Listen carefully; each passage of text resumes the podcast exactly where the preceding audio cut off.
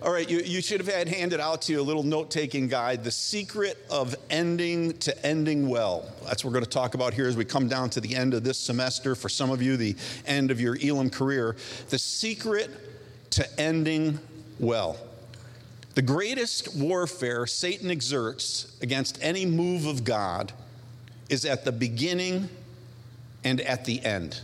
Those are the two big times. The starts and the finishes are the points of greatest vulnerability for a work from God.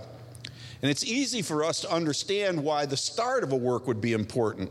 If the enemy can, can stop people at the very beginning, then the work is never completed. You, you see this, uh, uh, for example, when Jesus is born, all at once the, the king, Herod, gets this in his heart that, uh, think of the craziness of this thought that he wants to kill all of the babies in this village of Bethlehem. And he's uh, demonically inspired to do this and uh, to try and destroy, at the very beginning, the life of the Savior of Jesus Christ. I can see it in my own life. Maybe you can look back too.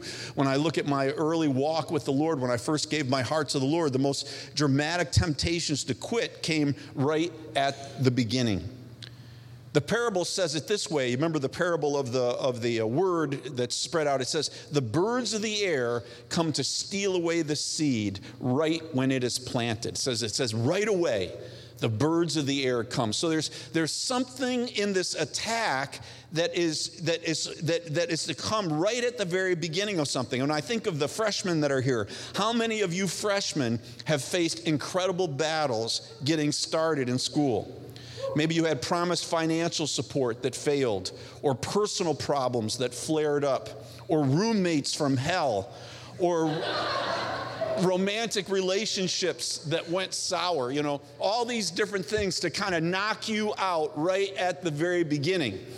Uh, I remember my, uh, my son uh, Todd went to, uh, oh, there's a cool bug there. I'm going to flick him. Oh, there we go. Goes. Um, my son Todd went to officer candidate school uh, for the Marines. And, uh, you know, he, he started out, there was a certain group, but by the time he got to the end, 40% of the people who had started with him for officer candidate school were gone by the time they got to the end of the, and I think it was only 10 or so weeks, 10, 12 weeks, that, um, that, they, were, that, that they were involved. And uh, there's something that we want to knock it out right at the beginning. Unless we think about it, though, we may not realize why the end of a work of God is so important. We may think the damage has already been done. Why, why does the devil care about the end? And the reason is simply that how something ends can have a profound impact on everything that, uh, that happens with it. Uh, I remember a few years ago that uh, there was a football game, a Super Bowl game, where uh, they were. It was one of these right at the very end, trying to win the game. They go the whole length of the field, and the clock is ticking, clock is they're down to the final moments. And of course, in football, they call it the red zone, the last 20 yards, they, they, it, because, because uh, the, all the yards coming up to that point are relatively easy to get when it's compared to that last 20 yards. And I remember in this game, I can't remember the, the uh, players, maybe some of you are more fans than I am, will, but I remember at the very end of the game, the very last play, the guy's diving to try and get over for that, that touchdown that will, that will make them winners as opposed to losers. And he falls down. You see him down, and his hand is on the ball, fully extended, trying to get there. And bam, it comes down. It's just a little short of that goal line. All the effort that went before is discounted, all because at the end, he didn't make it. How a person ends their ministry can affect everything that's gone before that. You know, I think of you that are seniors, and, and really this applies to all of us that are here as we're ending our year, really. But how things end can soil and spoil everything that has gone before. Or it can, in a sense, transform everything that's gone before it, lift it up to another level, all based on how things end. Um, I remember years ago uh, there was a guy who was a, uh, and it was this was in a stage in the church's development where uh, the whole television thing was just kind of really rolling, and and uh, they would they would call them tele-evangelists, you know, certain famous people. And this guy in particular was a guy came from the south. His name was Jimmy Swaggart, and he was just very, uh, very, very popular. Um, Jimmy Swaggart, uh, he, he, you know, he, he was not only was he a preacher, he was a singer. He did had kind of a country music thing, and uh, and people, I mean, they just loved this guy. I remember back then. This was years and years ago in the '80s. Um, I'm thinking of uh, when this happened, but I remember back in the '80s, his the ministry that he was involved in, the annual income of that ministry was in the neighborhood of 130 130 million dollars a year. So this is I mean, we're talking about somebody having a powerful impact touching so many lives. And it comes out, you know, here he's got these albums, and it, it comes out that uh, he gets caught uh, messing around with some uh, uh prostitution thing. And, uh, and the whole thing, the whole thing just blows up. And here is a guy that I mean, for years, most admired, you know, awesome, really looked at in a, in a, in a tremendous way. Every Sunday he was on every, every station you, you know, you, you, you'd see, he would be ministering and touching lives, doing so many things. But everything got lost when that happened. When that happened, nobody wanted his albums anymore. Nobody wanted to watch his television program. Nobody wanted to. Everything got lost, basically, because the enemy won a victory at the end. Everything beforehand got soiled and got torn, torn down in that way. You know, think about it in terms of Jesus. What if Jesus, eh, you remember when Jesus is on the cross, the. Um, the people are, are saying to him, you know, show yourself, you know, as the Son of God. You know, prove, you know, if you are the Son, you know, get yourself down off that cross. You know, they're slapping him and saying, you know, prophesy, you know, who hit you? Because they, they blindfolded him and hit him in this way and all this. What if Jesus had said, okay, that's it. Jump down off the cross. All right, all you guys there, wham, gone. Right?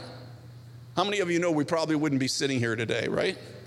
Everything would have been lost in the final moments of this of this whole experience and that's the you know that's the way it is that's why the beginning is important but the ending is important. And I want to talk to you about that today because all of us are here uh, really uh, as students. You know, you're ending your freshman year, ending your sophomore year. Some of you that this will be it for you. You'll finish the second year. Seniors, you're ending your senior year. And literally, I've seen here, as even since I've been president of the school, I remember one year, uh, some years ago, where five students, I think maybe three of them were seniors, got involved in some kind of messy thing right at the, it was like literally a week before school ended or something, like when, all, when everything hit the fan. They got involved in this thing, bam, you know, they couldn't get their diplomas. They got not, I mean, it was like so sad. It was so sad. But it happens. People get wiped out at the end. And, uh, and so I wanted to speak something to you about this, this idea. And if you look in your notes to Luke uh, chapter 23, and uh, starting with verse 32, I want us to look at, at this, this situation, how three men ended their lives and how they ended how they ended their, their either reinforced or completely changed everything that had gone before luke 23, starting with verse 32, it said, Two others also, who were criminals, were being led away to be put to death with him. And when they came to the place called the skull, there they crucified him, and the criminals, one on the right and the other on the left. Now, let's get a little background on what's happening here. So, Jesus has been up all night. They've, they've blindfolded him and punched him and said, Prophesy, tell me who hit you. They scourged him with a cat of nine tails, which was a horrendous beating that literally f- would flay the skin off of somebody's back when he was beaten in that way. He's beaten so bad interrogated and, and accused and everything else, that they try to get him to carry his cross uh, outside the city where he's going to be crucified. And he cannot, he's beaten so bad, he cannot literally carry his own cross. Someone else has to come and take it for him. And then they nail him naked. You never see that picture, but that's the reality of what the Bible tells us. They nailed him naked between these two criminals, him being in the middle, signifying in what they were, the message that they were sending, that he was the worst of them all. He was the worst of them all. Look at verse 34. But Jesus was saying in the middle of this, in this atmosphere, Father, forgive them, for they do not know what they are doing. And they cast lots, dividing up his, his garments among themselves. And the people stood by looking on, and even the rulers were sneering at him, saying, He saved others, let him save himself, if this is the Christ of God, his chosen one. And the soldiers also mocked him, coming up to him and offering him sour wine, and saying, If you are king of the Jews, save yourself. And now there was also an inscription above him This is the King of the Jews. Everybody is saying to him, Prove yourself, vindicate yourself, justify yourself, show, show somehow that what you have said all this time is reality instead of what we see before us, which is a beaten and defeated person. If you've got something, now is your time. Make it clear. Do something in your notes, it says this show that God is with you by an act of power. But instead, he shows God is with him by an act of character. If you, you want to note, uh, underline that or note that or whatever. They wanted him to show that God was with you by an act of power. Somehow justify yourself. Somehow uh, prove it. Somehow you take some kind of action. Show that God is with you by an act of power. Instead, he shows God is with him by an act of character. How does Jesus respond to this unfair treatment he's experiencing?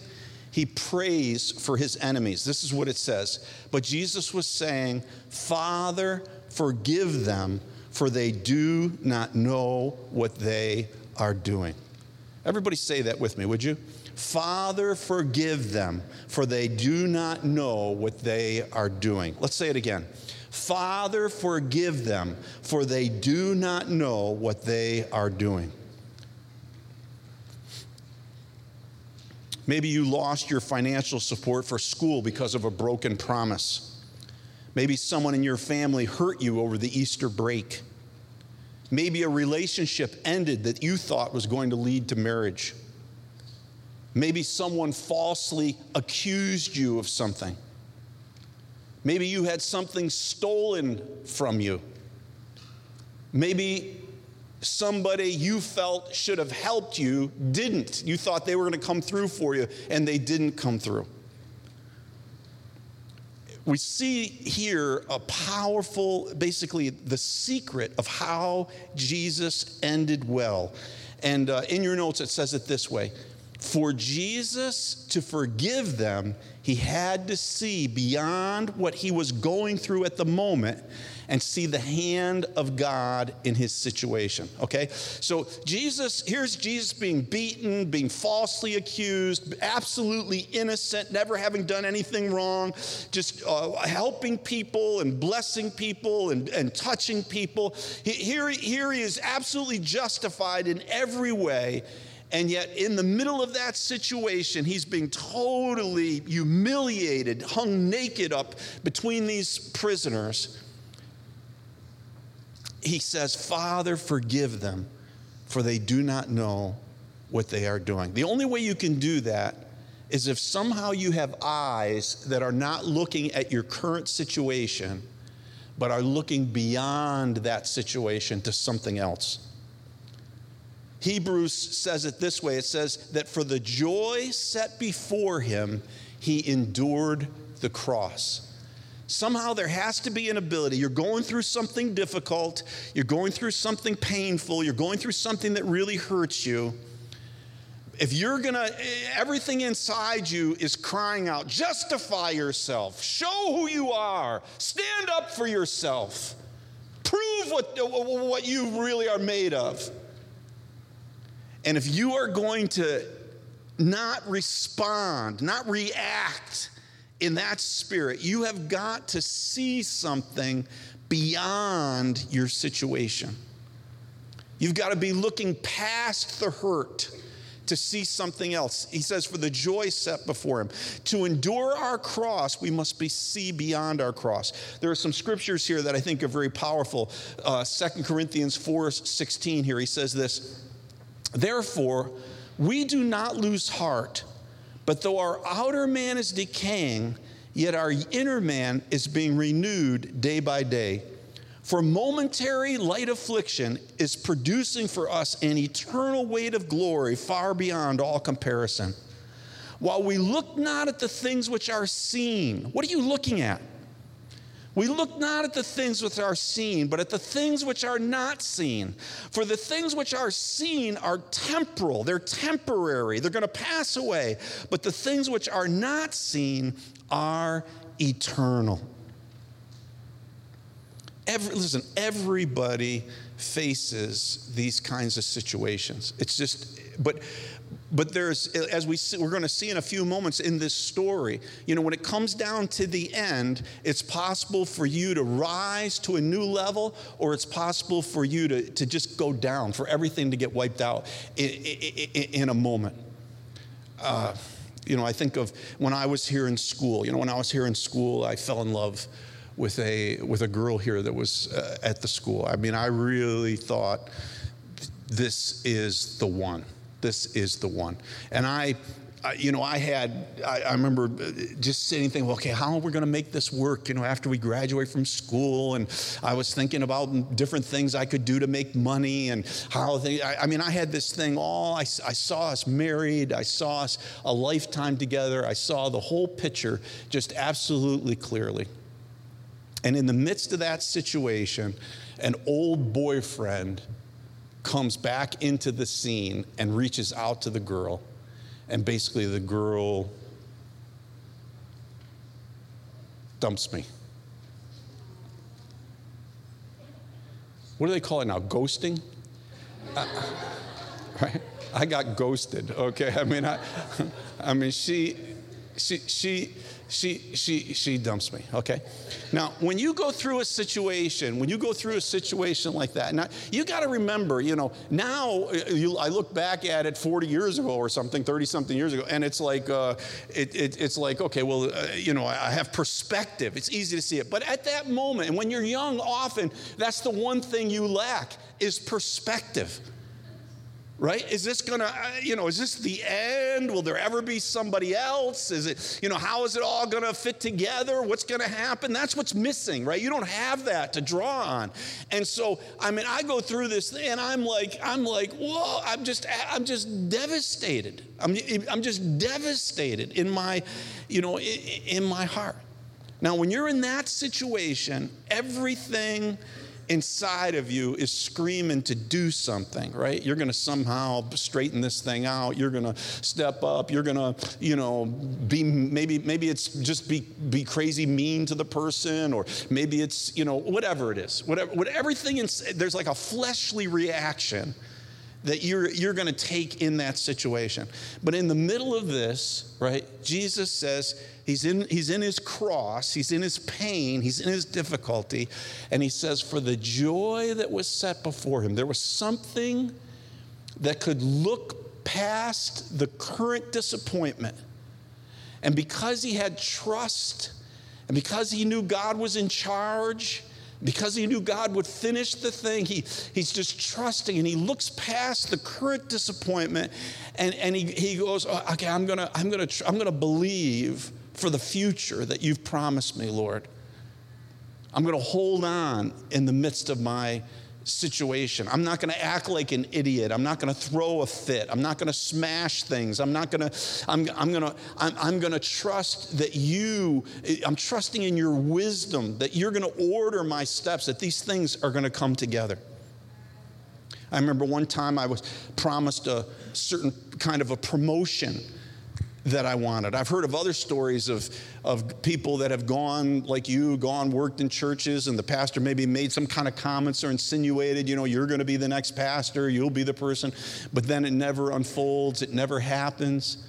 These, these, are, these are the disappointments that you're going to face. And, and it, how you respond in that moment, if you can see past the situation, if you can see beyond your circumstances, if you can see that thing out ahead, that this momentary light affliction is not worthy to be compared with the eternal weight of glory that God is preparing for you, if you can see past your situation, then you have that ability that Jesus had to say, Father, forgive them, for they don't know what they're doing.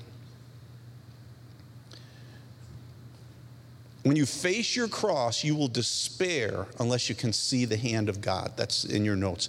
When you face your cross, you will despair unless you can see the hand of God.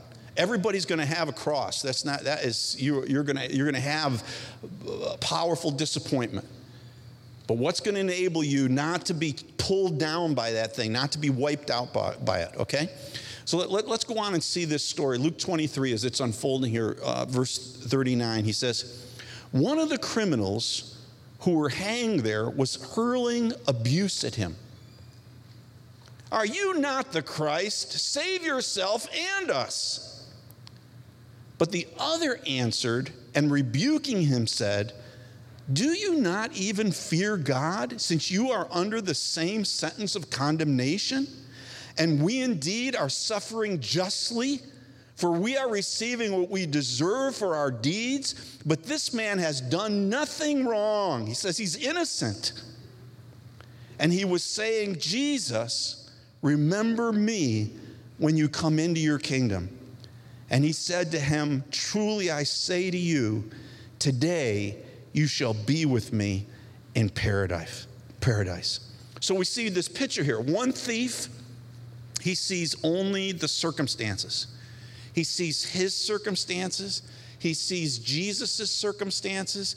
He sees this whole situation. He, he looks at this thing and he just starts hurling abuse and he starts you know, he just, I can just imagine him cursing and swearing and the agony he was going through, and then looking at Jesus and save yourself, you know, and save me too if you've got any power at all. He's just, he's just, just filled with venom. Just all this stuff is just pouring out of him.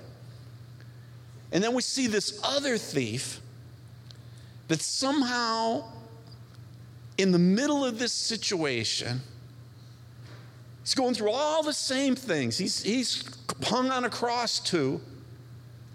He, all the same, but somehow there's something in him that sees beyond this circumstance. There's, there's something, some revelation apparently that comes to him. That there's something where he sees meaning in an innocent man suffering and somehow believes that the, this innocent man's suffering could somehow make a change for him, could somehow change his circumstance, that his situation could be different because this innocent man was suffering. And instead of joining the chorus with his, with, his, uh, with this other thief that's there, he looks at Jesus and he sees past where they are and he says, Jesus, when you get into your kingdom, will you, will you, will you take me with you? Right? And, and, and he, he sees beyond, there's nothing here as a beaten man, a man um, bleeding, just destroyed, hanging on a cross, nailed to the cross. They were probably tied, but he was nailed to the cross. Nothing there that would be attractive or drawing or anything, but some revelation comes to this guy and he looks at this innocent man and he says, There's got to be something more. I don't, I don't understand. And he sees beyond the cross, and he says, When you come into your kingdom, will you take me with you? You know, and Jesus looks at him and uh, you know, think of Jesus, all the suffering he is currently going through, everything that's happening. He is a man just like you're a man, beaten just like the other two guys. You know, all that he's going through. And in that situation, he turns to comfort the thief. I mean, if it was me up there, I'd have been going, Leave me alone. Everybody, just stop it. I'm here, I'm dying, just leave me alone. But instead, that same spirit, for the joy that was set before him, he endured the cross, that same capacity to look beyond his circumstance. He, he, he looks at this guy and he says, Today, you'll be with me in paradise. He shows, he says, I'm not, this isn't the end of the story. There's more coming in this situation, eh, you know, that we're, that we're looking at. Uh, let's look here in Luke uh, 23, verse 44. It was now about the sixth hour, and darkness fell over the whole land until the ninth hour, because the sun was obscured, and the veil of the temple was torn in two. And Jesus, crying out with a loud voice, said, Father, into your hands I commit my spirit. And having said this, he breathed his last. Now, when the centurion saw what had happened, he began praising God. This is one of the guards that's there to guard him. And he says, Certainly, this man was innocent. He, this man, this centurion, I'm, I'm guessing here, supposing, but I'm guessing he's seen this happen before uh, crucifixion was a Roman tool. Uh, I, I, I, read one story uh, recently where it talked about him crucifying 6,000, where the Romans had crucified 6,000 slaves who had formed a rebellion. I think this man had seen other people die on the cross before. It was probably maybe even a weekly occurrence, maybe more than that in this uh, situation, in this place. And he sees this man die and he sees uh, they're, they're slapping him, they're doing all this stuff, they're, they're giving him sour wine, they're yelling abuse at him. And he hears the man say, Father, forgive them, for they don't know what they're doing. And he's going, I have never seen anything like this before. They're, they're, Jesus is humiliated, naked in front of everybody between these two criminals. The, the other criminals are even healing abuse on him eh, or, or heaping abuse on him, just go, going after him in this way. And, and, and, and Jesus is there and he turns to the, to the, the one thief and he says to him, he comforts him, Today, you'll be with me in paradise. Yeah, you're going through something difficult right now, but listen, today, you're going to be with me in paradise. Uh, this, this centurion looks at this and he says, Listen, I've never seen anything like this before. This man has to be, he was innocent. And all the crowds who came together for this specter, when they observed what had happened, began to return, beating their breasts. They're, they're, and all his acquaintances and the women who accompanied him from Galilee were standing at a distance, seeing these things. Now, when we lo- read the Gospel of Luke, there's one thing that Luke wants you to get. He emphasizes it so many times, and that is that Jesus was innocent. Pilate says it three times when he's, when he's interacting with the crowd. He's saying, This man is innocent. Why are you doing this? This man is innocent. This man is innocent. Three times he says it. The thief says it on the cross. He says, This man hasn't done anything to deserve what's happening to him. And now the centurion says it. He want, Luke wants you to know this man was innocent. And he finished well. In your notes, it says this Jesus finished well because he looked beyond the cross in three ways. He forgave, Father, forgive them. He comforted, Today you will be with me in paradise. And finally, he trusted into your hands I commit my, by spirit. By an act of character, he did what power could not do. Now, every one of us in this room, you're going to have temptations, you're going to have temptations that are going to come to you because of disappointment, where you're going to feel like I've got to somehow take control, I've got to do something, I got to and you're going to you're you're going to be offered this ability to not focus on your circumstances but to look beyond your circumstances to what God wants to do with your life that he's going to finish the work that he's begun in you that your stupid goof up this last weekend isn't the end of the story that there's more that can happen, that God can do stuff in you, that He can change you, that He can make you, that He can finish what He has begun in you. All of the, he, he's, he's saying you've got to see beyond your cross. The people that have hurt you, all of us can blame others for what's happened and be, and be able to look and say, Father, forgive them. The, the ability to, to comfort others and to be an encouragement to others, even when you are suffering, when you're going through difficulty. All of this stuff, all of this is available to every one of us that's in this room right now by the power of God. You cannot do it yourself.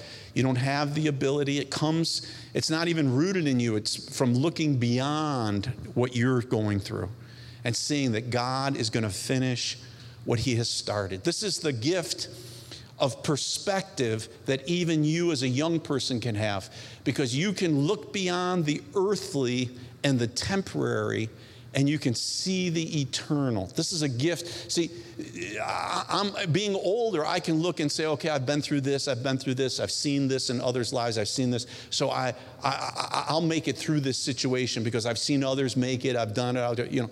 But I'm here to tell you right now that you might not have that ability. But you can have this ability to look beyond the temporal, to look beyond the temporary, to look beyond what's happening, and to trust in God.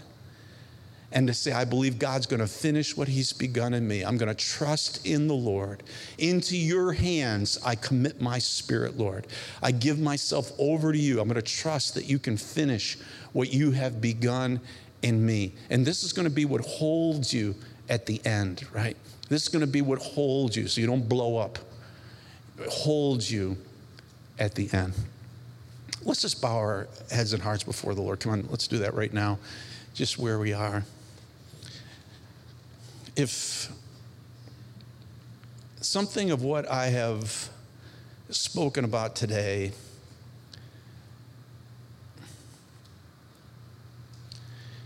You know, sometimes when you get up to speak, and I have this kind of feeling uh, today, when you get up to speak, it's not just a word for everybody, but it's a word for somebody. There's a specific. And somehow, what I've spoken about today, though other people might be going, I don't quite get exactly what he's talking about, you're sitting here going, This is exactly my situation, is exactly my circumstance. The Spirit is wanting to minister to you right now if you're in that situation, I want you just to lift both of your hands up in the air right now. Would you do that? Just lift both of your hands in the air. You're just acknowledging something here. You, you, you, you could blow up here at the end, but you're going you're going to trust in God. You're going to look beyond your cross. You're going to look beyond your circumstances. You're going to look beyond the temporary.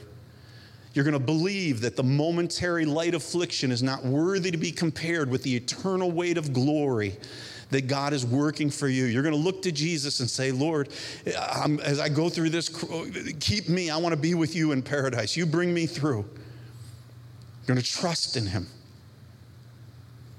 in this situation. Lord, around the room, different ones have their hands lifted, and we come to you with humility right now, Lord. And we ask you to do what we could not do. Enable us to forgive, Lord, in the midst of our pain. Give us that capacity that you had, that you were able to eh, look beyond your circumstances, look beyond your situation, and you could say, Father, forgive them. Lord, give us that ability to see paradise, uh, to see that, that, that, that we're going to be with you in the, in the midst of our pain. Somehow Jesus could look beyond all that and say to that guy, Today you're going to be with me in paradise. This isn't the end of the story. What we're going through right at this moment is not the end of the story. God has, has something that's happening. And Lord, I ask you to birth just a tremendous trust. Into your hands we commit our spirit. That same thing that was in Jesus in the Garden of Gethsemane when he says, Not my will be done, but yours, Lord. I believe that, that you know what needs to happen. I trust you. I commit myself into your hands now. I commit myself into your hands. Finish the work that you've begun in me. Finish the work, Lord. I'm not going to focus on my circumstances. I'm going to look beyond it. I'm going to look beyond it to the eternal that you have for me. Lord, I thank you for it, God. I thank you, Lord, for this group, all that you've been doing this whole year in our lives. And I believe, Lord, you're going to finish the work that you have begun in us. You're going to get us through. You're going to bring us through that day of graduation in just a few weeks. And, and like my son, when he went through that Marine camp, uh, officer candidate school, uh, he could look and see, well, yes, there are those that are not here that started with me, but I finished. Lord, that they're going to know that they finished by the grace and power of God. We thank you for it, Lord. We trust you for it. In Jesus' mighty name, amen.